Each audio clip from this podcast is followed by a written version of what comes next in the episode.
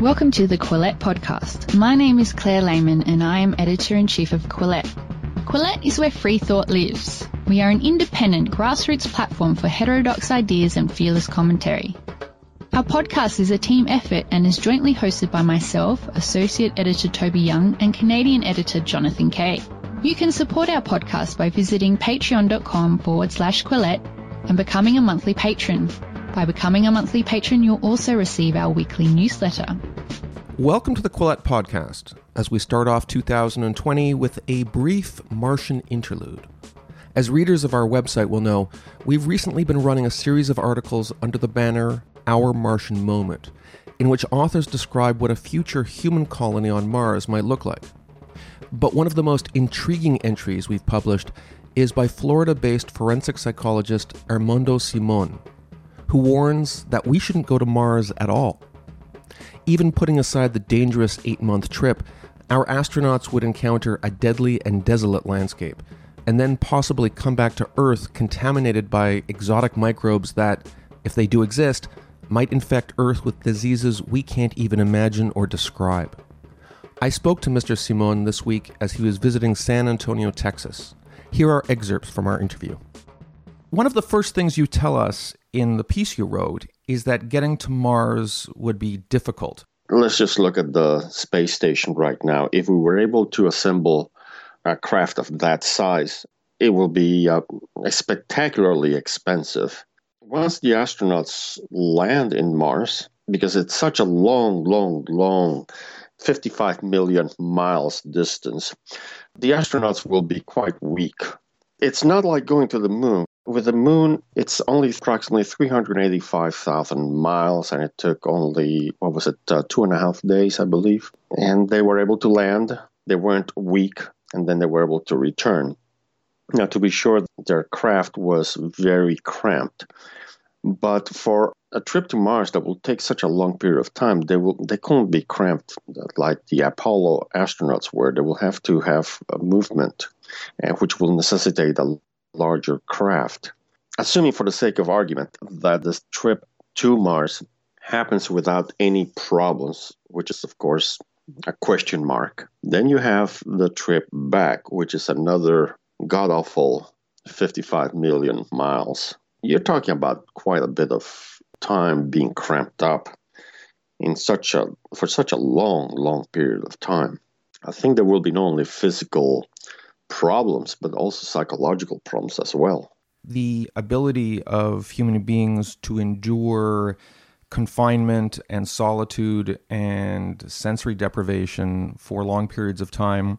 Surely astronauts receive years of training in this sort of thing, right? Shouldn't that help? Yes, they do, as a matter of fact. But there have been a number of instances of astronauts, once they were actually in the space station, that they got on each other's nerves. There was one particular astronaut that was driving the other astronauts crazy because he was constantly complaining about missing his wife, uh, which is understandable. He was vetted beforehand, he was trained beforehand, but even so, once the trip actually took place and he was in the station, uh, he was driving the other astronauts crazy. I think a lot of people have complaints like that just about people they deal with nine to five. Yes. But of course, if you're in some kind of space environment like that, you don't go home for the day. No, you can't go home, let out your frustrations. No, you can't do that. You talk about the human and psychological limitations, but you also paint this picture of astronauts coming home and unwittingly imposing on humanity some kind of infectious disease apocalypse based on pathogens that they bring home with them. We don't know anything about whether there's any bacteria at all on, on Mars, right? Exactly. We don't know anything at all about possible bacteria. Um, First of all, let, let, me let me make it very clear that I'm a great enthusiast of space exploration and the space program. I'm gung ho on that, have always been that way all my life. Having said that, to get back to your question, right here on Earth, particularly the United States, let's take the United States as an example. We have had invasive species that have come from other continents that when they have come here, they have simply just spread like wildfire, and have become very much of a nuisance and have altered ecology. Of course, the fire ants, the nutrias, water hyacinths, kudzu, the plant kudzu. And if you ever go on a trip to uh, through Mississippi, you will come across Yazoo City. Outside the Yazoo City, right outside the Scourges, you'll see this, what seems at first glance, beautiful green mat of greenery, which extends everywhere, goes up the trees and everything, until you realize that it's all one species. It has absolutely taken over. It has totally strangled all the other species. It has crowded them out. You can't see any trees or any other type of vegetation. It has just simply spread like wildfire. Uh, in Florida, we have an infestation of Burmese pythons. They have just simply taken over, uh, I can never pronounce that swamp, Okefenokee Swamp. there are pictures of them uh, having swallowed alligators, mountain lions down there. So I'm not being an alarmist. It's based on some past facts, which is that when a new when a new species enters an environment where it is very lush compared to where it's from and has no predators to keep it in check, it's just going to go overboard. Of course, there are no megafauna on Mars. We know there are no pythons or alligators or something like that. This would be some kind of microbe or prion or virus or some life form maybe that we can't even identify on a microscopic level.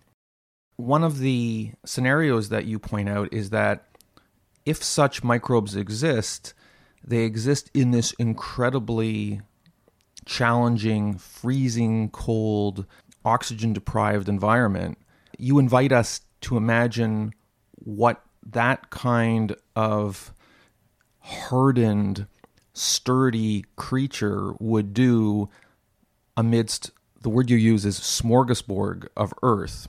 Exactly. That that's that's what I'm pointing at. I should also point out that although we have achieved in this day and age a very excellent degree of health and medicine, compared to what it was, you know, two centuries ago or three. Nonetheless, the fact of the matter is that although we have a, a good handle on bacteriological diseases, we really cannot cure, cannot kill viruses. If a person gets smallpox or AIDS or measles, you know, even simple measles, we cannot give the individual a pill that will eradicate the, the virus. And I'm just worried that perhaps there is a virus, a prion in Mars that is dormant that we will unwittingly bring back. Prions are irregularly folded proteins, and, and like viruses, they're not really life as we know it. And it emphasizes that, as you say in the article, there may be other hybrid, ambiguous forms on Mars that we can't even identify, we wouldn't even see them as a threat because we don't have the tools to identify them if and when they come back from another planet. If Mars was formed the same way as Earth was, and there's some indication that it was, uh, there's, a, there's been a lot of water there, according to the traces that have been detected by the probes you have to assume, for the sake of argument, you don't have to, but let's assume for the sake of argument that life there also began to form in the same way or around the same time as in Earth. But now, because of the different conditions, of the harsh conditions, life either died out or became dormant. If that is so, if that is a logical, rational possibility, it's possible that they're there, they're dormant, and we can bring them back. And what is most important that has to be kept in mind is it has to live off something when it's alive. Bacteria, viruses, they subsist on other things, whether it's other bacteria, other viruses, uh, plants, animals, whatever.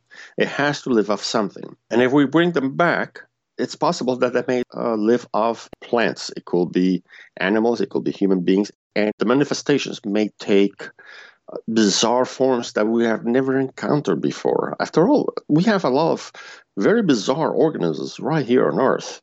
It may seem like an absurd scenario, but it's it's quite possible that perhaps uh, it has an affinity for chloroplasts in plant, or perhaps it will it will have an affinity for plankton. You, you never know. We simply do not know. I am very much in favor of space exploration, but the fact of the matter is that the reason for going to Mars is to see what's there. But we already know what's there. Mars is a rock. There's nothing else there. It's a rock. And it may be a nice, spectacular view like Mount Olympus, Mount Olympus, I should say. And the science fiction idea of possibly in the future turning Mars into an Earth like planet. Terraforming Mars. Terraforming, yes, thank you. Is diminished by the fact that the probes that we sent have indicated that there's a chemical in the soil called perchlorates that are basically poisonous to earth bacteria. And of course, you need bacteria in the soil to make plants. We've reached the midpoint in this Quillette podcast, which will resume very shortly. But first, a short message from our commercial supporters at BetterHelp, an online counseling service that helps people become happier and more productive. By logging on at BetterHelp, you can connect with your professional licensed counselor in a safe and private online environment according to your own pace and schedule, using secure video or phone sessions as well as online chat and text. Some of the specialties of BetterHelp counselors include depression, anger, stress, anxiety, relationship problems, sleep trouble, and trauma. BetterHelp uses a network of 3,000 licensed therapists across all 50 US states, and you can switch therapists at no charge to make sure you find the right fit. Financial aid is available for those who qualify. And of course, anything you share with the professionals at BetterHelp is strictly confidential. Quillette podcast listeners get 10% off their first month service by using the discount code Quillette. If you'd like to know more, please go to betterhelp.com slash Quillette. That's betterhelp.com slash Quillette. And now back to our podcast. One of the takeaways from your article, it's not just that we shouldn't go to Mars. Couldn't the logic for your article be extended to the idea that we shouldn't leave Earth ever? Unfortunately, that is the case, yes. Using the article to its logical conclusion, one of the things that human beings seem to have to cling to very fervently is the idea there has to be intelligent life out there. I've often asked persons, what if there isn't? What if we're it? And they become very nervous about that because all of a sudden they feel alone, isolated. I know a, a lot of your listeners will probably snarl at this idea, but perhaps we're it. Perhaps we are the only intelligent life in the galaxy. Now that's that's pretty weird if you stop to think about it, because it means that this Earth is precious, and we will do everything possible to safeguard it, to make sure that the exceptionalism of Earth remains viable. Now, of course, this is a very unpopular point that I've made with several friends, and they get very nervous. They it's like saying to other people is God doesn't exist, which makes them feel very nervous because we're alone. There's nobody else out there. To flip the argument, I've heard people say that we should stop sending radio signals out into the galaxy, trying to make contact with other potential other life forms on the theory that this would be the equivalent of, say, an indigenous society a thousand years ago sending out radio waves to European colonists saying, Come visit, we have lots of natural resources.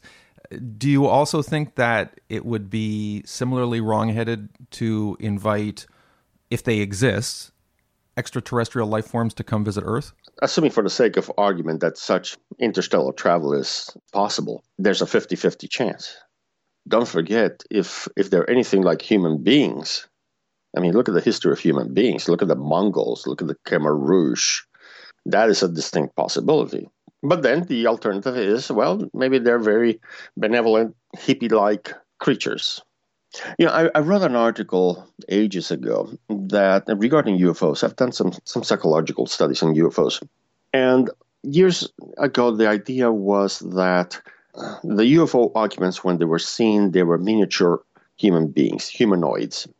The argument I made was that I was skeptical of that. If you take a number of, of evolutionary facts in question, first of all, human beings have been around for less than a blink of time, geologically speaking. And human beings are exceptional in the animal kingdom for obvious reasons.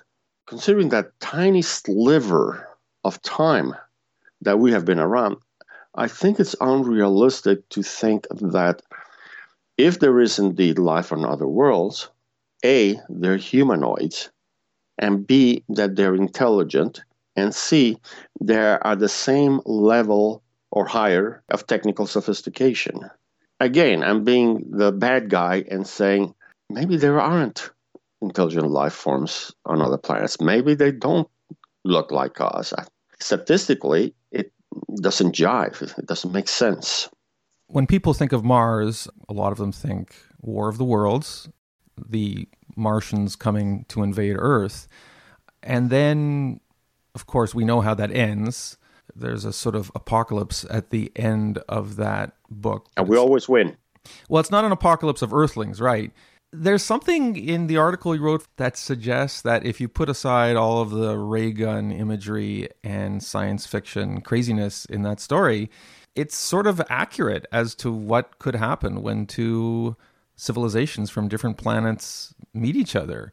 Were you channeling War of the Worlds as a sort of prophecy for our own time, but with the direction of travel reversed? It was simply a warning my article is simply saying, look, we should take this possibility into consideration before we're all gung ho. Let's bring back a ton of rocks from Mars. Let's be a little cautious here. Let's err on the side of caution. Again, let me say that I am very much in, in favor of space exploration, of uh, sending probes to all the planets and outside the solar system one of the things that worries me about if we do send a manned mission to uh, Mars is if some disaster occurs and the astronauts die through an explosion or a craft goes totally out into space is there's an anti-science contingent within our society that will use that as an excuse to try to cancel further space exploration if we do decide finally to go to Mars, then let's make sure that it's going to be absolutely 200% safe. One more thing I mentioned the invasive species, but human beings have also been invasive species. When the Spaniard conquistadores came to uh, my native Cuba, for example, and Hispaniola, they wiped out all the native Indians. Something to think about. On that ominous note, Armando Simón, thank you so much for joining the Quillette podcast. It's been my pleasure. If you would like to support Quillette, please consider becoming a patron. Head to our Patreon page. That's patreon.com forward slash Quillette. If you haven't already, follow us on social media. We're on Twitter, Facebook, and Instagram. Do you like what you're hearing? Perhaps you would like to read more about the issues in today's discussion. Head to Quillette.com where you will find more content.